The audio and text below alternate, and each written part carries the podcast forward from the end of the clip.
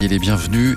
L'info l'heure la balette ce matin, c'est par exemple cette entreprise Intelsia dans les Ardennes, une entreprise qui n'en finit plus de se développer. Arrivé à Charleville-Mézières en 2017, le groupe marocain gère les plateformes téléphoniques pour les secteurs de l'assurance santé, de l'énergie et pour l'État également. Intelsia est aujourd'hui le deuxième employeur de Charleville-Mézières, 560 emplois créés et 160 salariés qui doivent encore être recrutés d'ici la fin de l'année.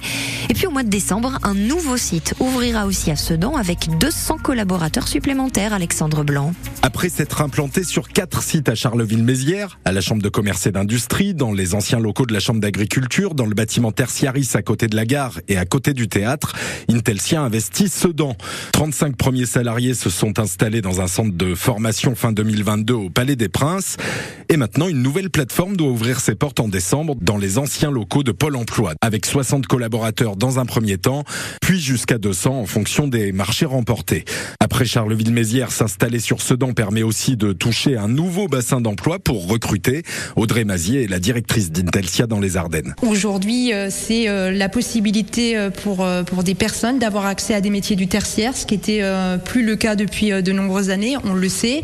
Et puis, on permet également, je l'espère, la reconversion professionnelle à des, aujourd'hui à des personnes qui sont sorties du, du marché de l'emploi depuis quelques années, ou on le sait, qui aujourd'hui ne trouvent plus dans leur domaine d'activité euh, initiale. Comme à Charleville-Mézières, Intelsia mise aussi sur le télétravail à Sedan. 31% des collaborateurs de l'entreprise dans les Ardennes répondent au téléphone depuis chez eux. Alexandre Blanc pour France Bleu, Champagne-Ardenne. 6h17.